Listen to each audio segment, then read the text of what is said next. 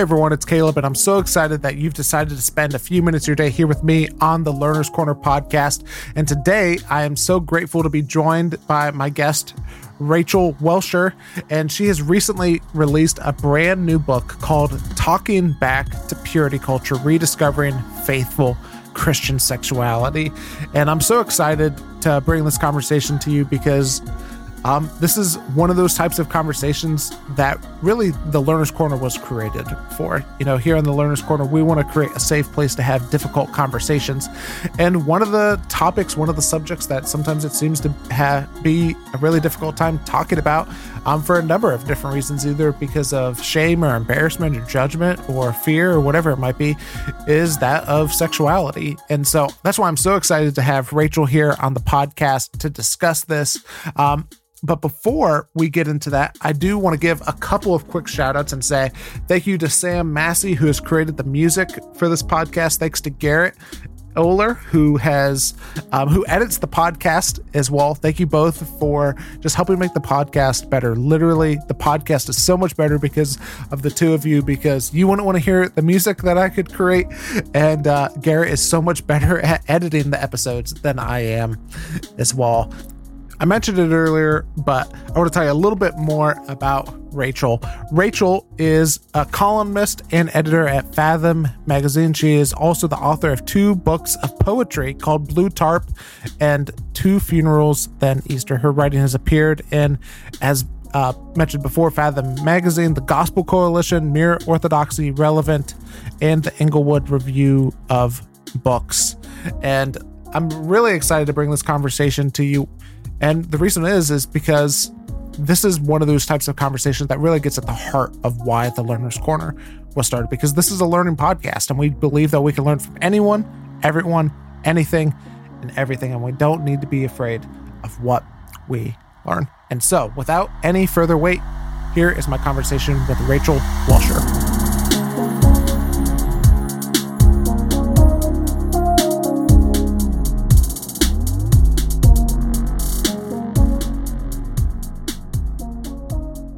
Well, Rachel, I'm so excited for you to be joining me on the podcast today. Oh, it's so good to be here. And just as we get started, you know, we're going to talk um, about your brand new book, Talking Back to Purity Culture. And uh, I want to get into the story of that and what made you want to write it in just a minute. But before that, I think it's just important of like whenever we talk about purity culture, can you just kind of uh, elaborate of kind of what you mean so that we can all get started on the same page? For sure. So when I talk about purity culture, I'm focusing on modern purity culture, like late 1990s, early 2000s, uh, a time marked by this drive to get teenagers to commit to abstinence, um, whether it was conferences, books, purity rings. Um, there was this push to get kids to commit. Um, and the motivation behind it was that if you do these things, if you commit to abstinence, you're guaranteed marriage, great sex and marriage, and children. Yeah. And then uh, obviously, you know, I, you've had to wrestle with it yourself because you wanted to write uh, this book. Can you just kind of tell us um, kind of the story or the series of events that led you to go, okay, I like I need to create something to help, you know, in your words, talk back to purity culture? Right. Well, I grew up as a pastor's kid and grew up in the church. I didn't get purity culture rhetoric so much from my parents as the books I read, just the books that were popular at the time in youth group. Um, so I grew up with it, but then I went on to become a high school English teacher, and I would hear my students talking about these issues. Um, but from a pers- my personal life was that I tried to follow all the purity culture rules, and I got married to a man I met in Bible college. But five years into our marriage, he walked away from the faith and divorced me. Mm. So I was left to grapple with this idea that I'd followed the quote unquote rules, and now I was divorced. And that was never part of the promise. So, from a personal perspective, I was wrestling with this. And then I went back to school and I got my master's from St. Andrews in divinity. And I decided to study this topic for my dissertation. And that's when I really dove back into the purity books of my youth. And I tried to see if those messages were actually based in scripture, based on the Bible, or if we had um, veered into some dangerous territory. Mm-hmm. Take me like, uh, what was it like whenever you realized the moment that like following the rules just didn't work as well as you thought that they might work like after like right after your divorce and everything mm-hmm. what was that like yeah i think i mean on one hand i had i think the right perspective that this is something this is suffering it's happening to me but then there was that nagging question in the back of my head which was is god punishing me because i didn't do things you know right enough? So am i somehow suffering the consequences of my actions? Because surely if i did all the right things i'd still be married and i'd be in a good marriage and so i think there was always those questions going through my head and i knew that those weren't biblical but they were deeply ingrained in me and so i needed to not only um, untangle these themes for other people but for myself 1st mm-hmm. so talk to me a little bit about what you've seen have been maybe some of the the harmful of effects and you've you've talked to it a little bit but go into more detail about what are some of the harmful effects that can result because of you know the purity culture mm-hmm. mm-hmm. well one of them is that this idea that people felt that they were somehow less worthy as people if they had made mistakes sexually or if sexual things had happened to them so those who'd been sexually abused for example these visual metaphors um, that were flying around at the time a half eaten cake or chewed up stick of gum or a rose passed around the room. These visual metaphors communicated to adolescents that if you fail sexually, you are less of a person and you have less to give your future spouse. Mm-hmm. And I think that those had that had a very damaging effect on people's image of themselves and a very unbiblical, it created an unbiblical view that totally forgets the image of God, the fact that we were made in the image of God, that that can't be changed. Mm-hmm. Um, and then some other damage was just going back to what I said earlier. There was these promises made to motivate teenagers, and the promises were that if you stay abstinent, you'll get married in a timely manner, you'll have great sex from day one, you'll have children without any problems.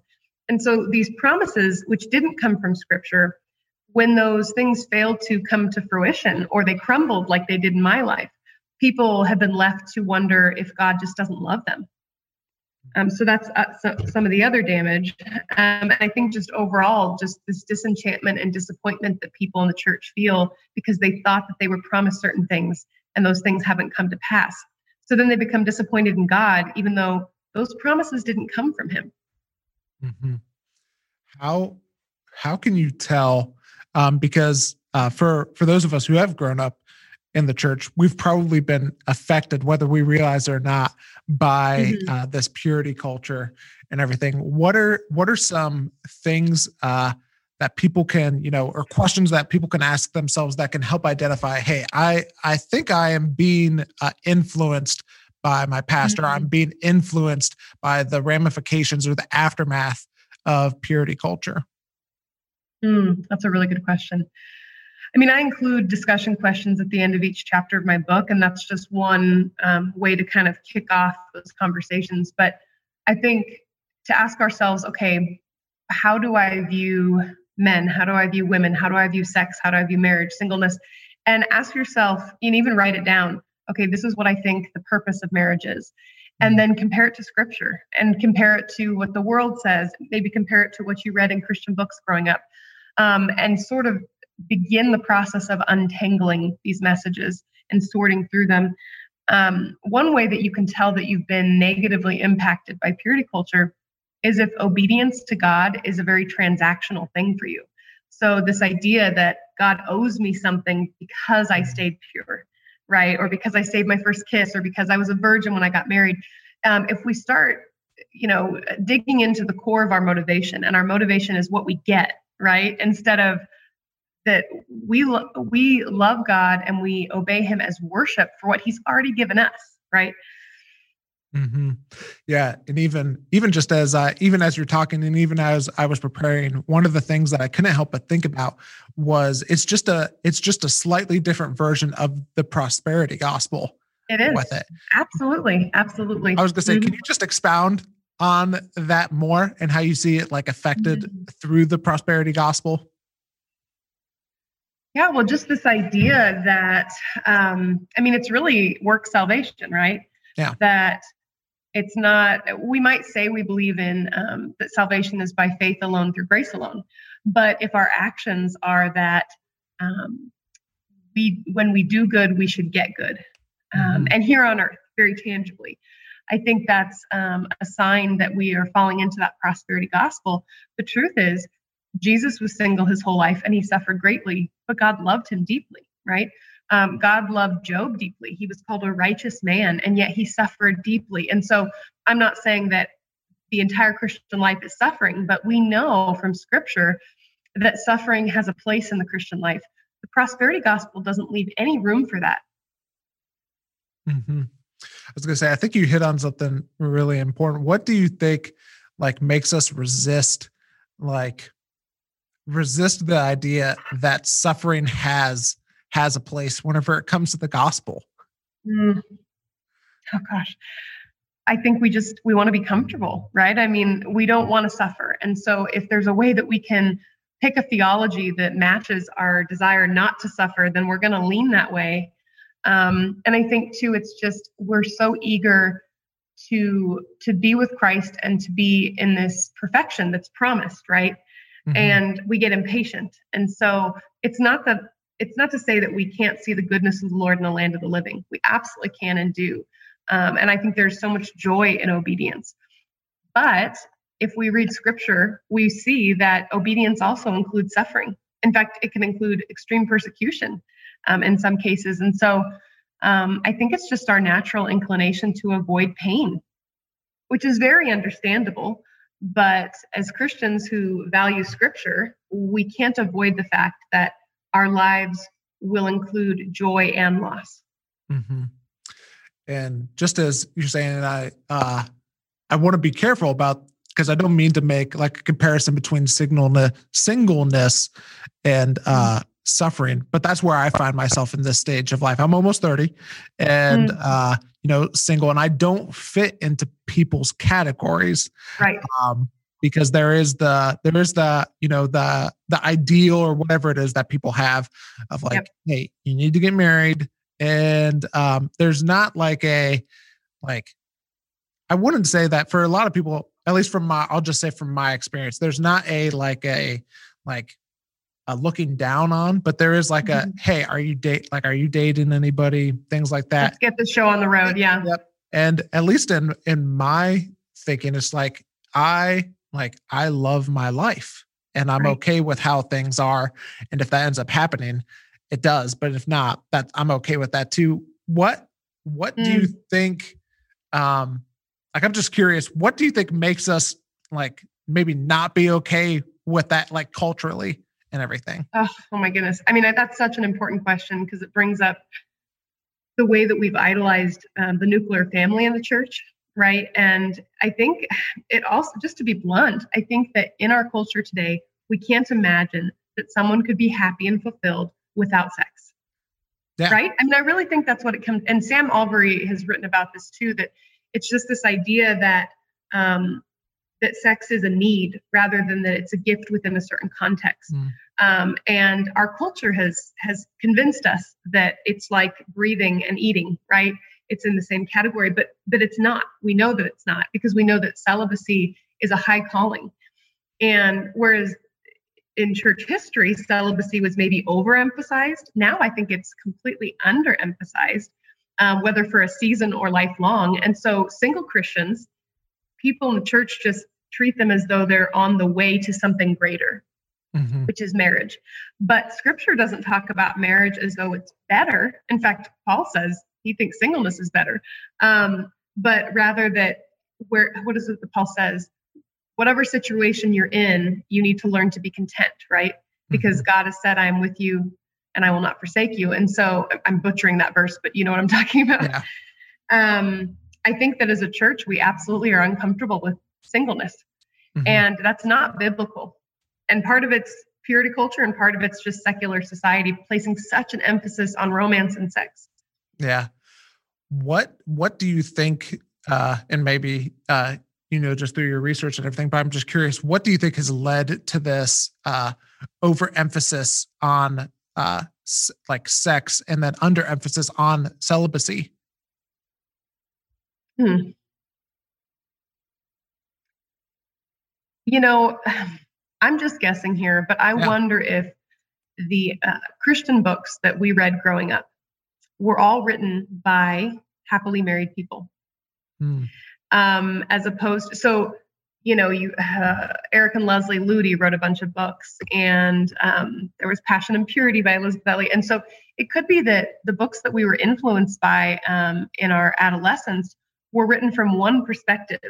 Um, which again, being happy in marriage is a beautiful thing, but yeah. it's not the only way to live to the glory of God. So, you know, rather than focusing on people like Amy Carmichael, who never got married, and she's one of my heroes of the faith, or Rich Mullins, who never got married.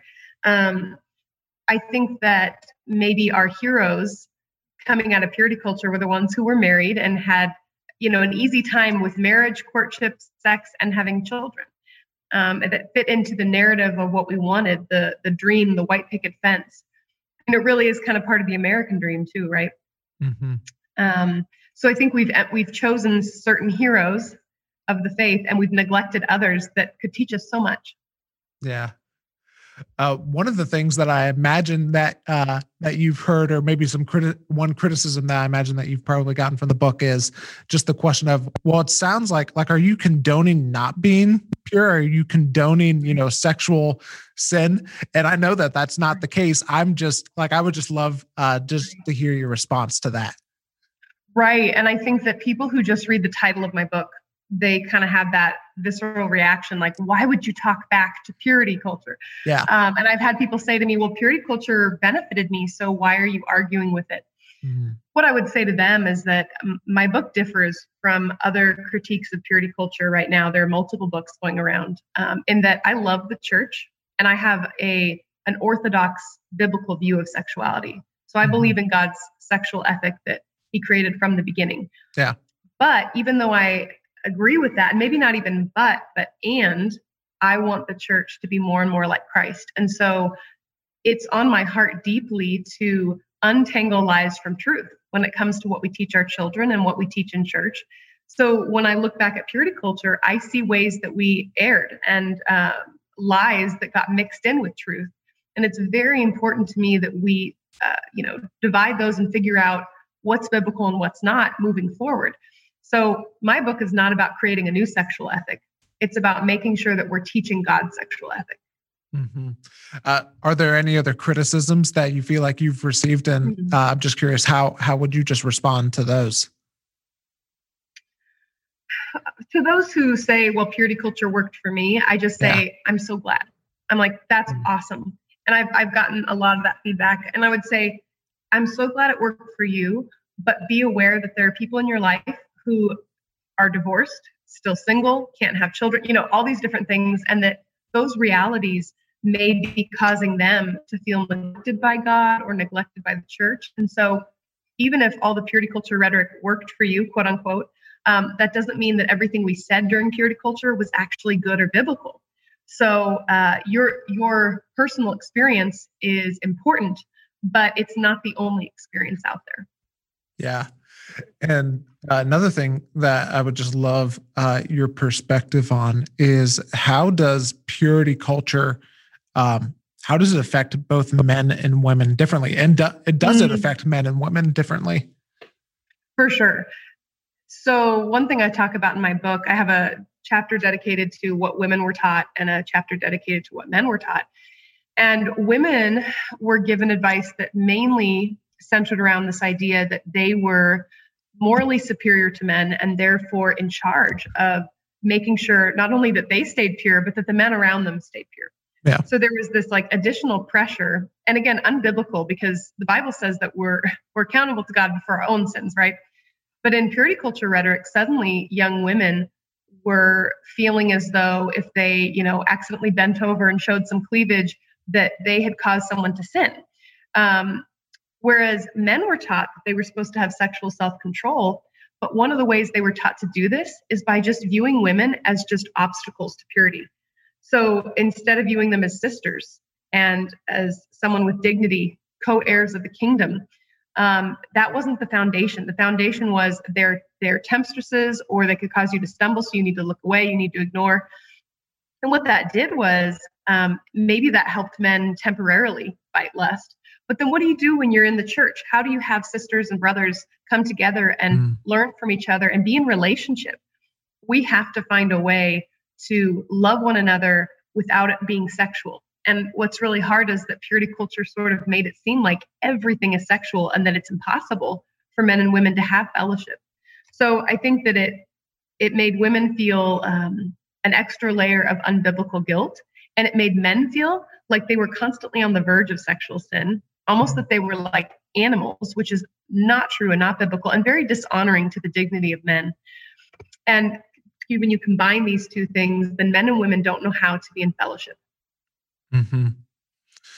And then uh, probably the thing that uh, was the biggest eye opener for me, just as I was reading through your book, and you you referenced earlier, but just um, how dishonoring purity culture can be to particularly people who have been abused because that's just not something that I had thought of yeah. whenever it comes to it. Can right. you just elaborate right. on on how on how it is dishonoring and how um, people who have been, and then you referenced it a little bit. I would just love for you to expound on it. How people who have been sexually abused, you know, interpret that message. Well, that question is actually what started all my research. So my mm-hmm. dissertation was specifically I wanted to know what the books of my youth would have said to those who'd been sexually abused. So like how did they hear those messages of virginity is the best gift you can give your spouse? or you know you're like a used car if you've had a sexual experience so i wanted to to kind of read those books through the lens of someone who'd been sexually abused and what i found was that they would walk away with a feeling of worthlessness um, feeling like used goods damaged goods and that there's really they were occasionally the sexually abused were occasionally addressed in these books but it was very small and there was always this indication that you're kind of in, I don't know, you're sort of in the same group as everyone else um, mm-hmm. because you've had sexual experiences. So even though you didn't choose to have them, your future spouse is going to be disappointed because it's not all new for you know um, and so i think that just this idea they'd say you could um, have like a renewed or second virginity but as christians we shouldn't need to have a second or renewed virginity because our purity comes from christ mm-hmm. yes what we do matters but it doesn't change our value or dignity because our purity cannot change if it comes from Christ. And so that was not emphasized. I think those who were sexually abused, it was like pressing in on a wound. That's what purity culture did. Um, mm-hmm. Are there any other misconceptions or maybe myths that have been created uh, about or from purity culture about sex or sexuality?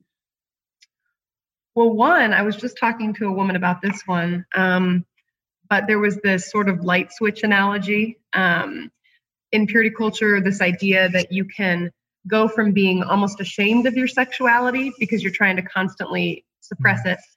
Um, and then when you get married on your honeymoon night, suddenly you flip the switch on and you're just sexually confident. And, you know, they'd always say you're going to have mind blowing sex on your honeymoon. I think that misconception set a lot of people up to feel disappointed in themselves or even maybe in their spouse because they thought that sex would just be this immediately easy transition. Whereas for Christians who've been practicing purity, especially virgins, it's a learning process and there's nothing wrong with that. It's beautiful and good. But there was a whole generation who was set up to be disappointed with married sex, not because married sex isn't wonderful, but because they were told that it would be effortless right? And they were told things about men and women that weren't necessarily true. So some of the other um, misconceptions are that men are just these sex machines who are constantly wanting sex. Um, so there are a lot of Christian women who are like, wait a second, I thought my husband would always want me. Um, am I doing something wrong? And the answer is no, your husband's just a human being. Um, and then this idea that women don't like sex. So the, the sexuality of females was downplayed so then women who had sexual desire felt ashamed of it. And so both these things, I think, have just made marriage harder for Christians. Mm-hmm. So I kind of want to shift uh, the conversation a little bit, and we've talked a lot about what what has contributed to purity culture and kind of what it is.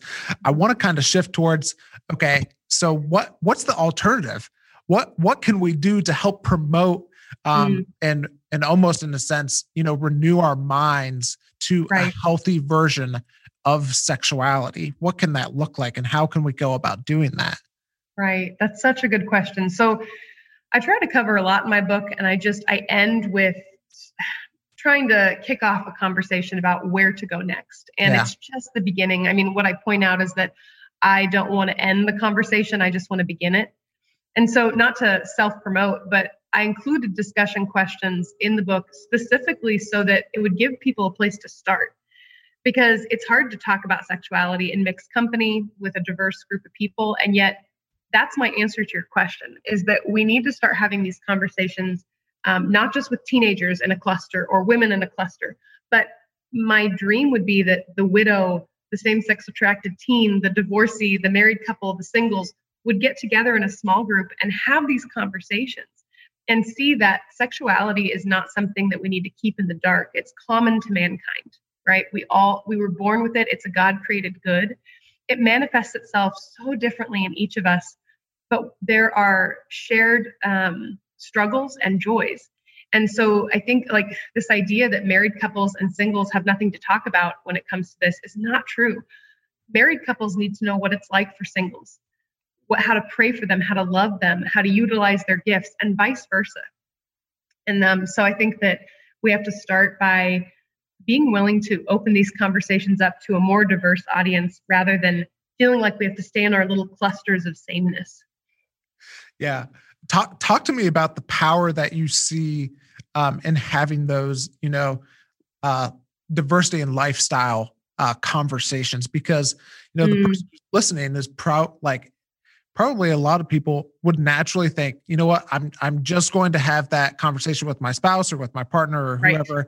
it might be, or um, I might talk about it with other women, I might talk about it with other men, but that's right. I'm not going any further beyond that. Yeah, yeah, and and I think that's probably going to be the main response is, okay, I'll find a few safe people to talk to about this, and I would say start there. Mm-hmm. There's no pressure, but I set the book up so that it, it's not a sexy um, Bible study. It, yeah. The questions are not meant to titillate. They're very serious and um, I think reverent. And so you might be scared, but when you look at the questions, you'll say it's questions like, "What were you taught to believe about masculinity, and how have your views changed, and why?" You, you know, things like that. And one way, just real practical advice, and this relates mm-hmm. to talking to teenagers too. Start the conversation based on a pop culture artifact a movie, a TV show, a book, a song, and say, okay, what is this book saying about sexuality or men and women or marriage? Mm-hmm. We talk about it like it's a, you know, high school English class, right? Yeah. And then dive into, well, what do you, how much of that do you agree with and what do you disagree with and why? And I think that kind of creates almost a neutral, somewhat removed conversation where you don't feel as awkward because you're not talking about your own sexuality, but you can start by saying, okay, this singing artist depicts relationships this way. Let's talk about that. Mm-hmm. One of one of the quotes that you have in the book, um, I would love uh, just uh, have you elaborate on it, just because it's so powerful. And I'll I'll I'll read it, and then um, I would just love your thoughts on it. And you say that Deborah Hirsch points out that our sexuality is more than just who we're attracted to, more than our sexual organs or the act of sex itself. She says sexuality can be described as the deep desire and longing that drives us beyond ourselves in an mm-hmm. attempt to connect with, to understand that which is other than ourselves. Essentially, it is a longing to know and to be known by other people on physical, emotional, psychological, and spiritual levels. It thus forms a part of what it means to love others as ourselves. Mm. She's so good. Deborah Hirsch will blow your mind. yeah. Yeah. I was just going to say, do you have just have any uh, other thoughts as it pertains to that? Yeah, I mean, I think that when we think about the Imago Dei, the fact that we are made in the image of God, then that means that our sexuality has to, in some way, mirror God's goodness, right? Mm-hmm. And so, yes, it can mirror God's goodness within sex and marriage, but what Deborah Hirsch says is that our uh, that sexuality is a desire for intimacy and mm-hmm. intimacy can be sexual, but intimacy can also involve friendship. It can involve community. You know, talking about this diverse small group, that's a form of intimacy. Sharing with others, having a cup of coffee and being near, worshiping together, praying together. I think we need to expand our definition a bit, realizing that there's not only one way to be close to someone. And married people don't have the market cornered on intimacy. We experience a certain kind of intimacy that's exclusive to marriage, but singles have so many opportunities for closeness and intimacy and to be known and to know others. And if we neglect to talk about that, then we're leaving people to feel very lonely, including married married people who maybe aren't in happy marriages. Um, you know, friendship and the the body of Christ is God's gift to, to each of us. Mm-hmm. I have one last question that I want to yeah. ask you, but before uh, that, I just want to ask: Is there anything in the book that we haven't talked about that you would want to talk about? Oh goodness, there probably is because I try to cover so much, but off the top of my head, I can't think of it. You've you've covered a lot. Yeah. uh, one one final question that I want to ask is, um, what's at stake if we don't change our ways whenever it comes to purity culture and, and following this new path or approach mm-hmm. to sexuality? I think we risk create and I say this in the book, but we risk creating chaste Pharisees instead of imperfect disciples. Mm. So we obviously should want our children to pursue sexual purity just like we should be pursuing sexual purity. But our motivation needs to be true purity out of a love for God, not the appearance of purity in order to earn good things. Yeah. Well, even uh, I know that I said that was the last question, but one thing That's that okay. you were saying that made me think of was um, just the way that, uh, in some instances, we set up sex or sexuality as an idol as well. Sure. Do you for have any sure. other thoughts on that? Well, sex as an idol is not good for marriage. It's not good for singles. It's not good for anyone. Um, I've talked to some of my same sex attracted friends in the church who pursue celibacy. And this idea that sex is like the ultimate thing that you can attain to is very discouraging to them as they pursue celibacy. And so I think, and then when you make sex an idol in marriage, then sex becomes a selfish thing that spouses are seeking rather than um, something to create unity and to communicate love. So sex as an idol doesn't benefit anyone and it replaces God. It takes him off his throne. Yeah. Well, Rachel, I know that people are going to want to continue to learn from you and follow you and pick up the book. Where's the best place for people to go to do those things? You can follow me on Twitter at Rachel J. Welcher, and the book is sold anywhere books are sold. Awesome. Well, thanks so much for joining us today. Thank you. This was great. Well, if you enjoyed my conversation with Rachel, the best way to make sure that you don't miss any future episodes is by subscribing to the whatever podcast or subscribing to the Learner's Corner on whatever podcast player you choose to use, whether that be Spotify, Google, Google Play, or um, Apple Podcast, whatever you're listening to, or if you have another one that you happen to listen to and love, just go ahead and hit the subscribe button. Also, leave a rating and write a review of the podcast or share it on social media. Would love to hear from you, some of your takeaways from it as well. And also, a couple quick shout outs that I want to give is to Garrett Oler and Sam Massey. Thanks again for making the podcast. If something on this podcast stood out to you, the listener would love to hear from it. Or if you have something that you would love us to cover or talk about on the podcast, would love to hear from you as well. And you can go ahead and reach me at my Instagram handle at Caleb J. Mason. Would love to hear from you. Anyway, that's all that I got from you today or for you today. Until next time, keep learning and keep growing.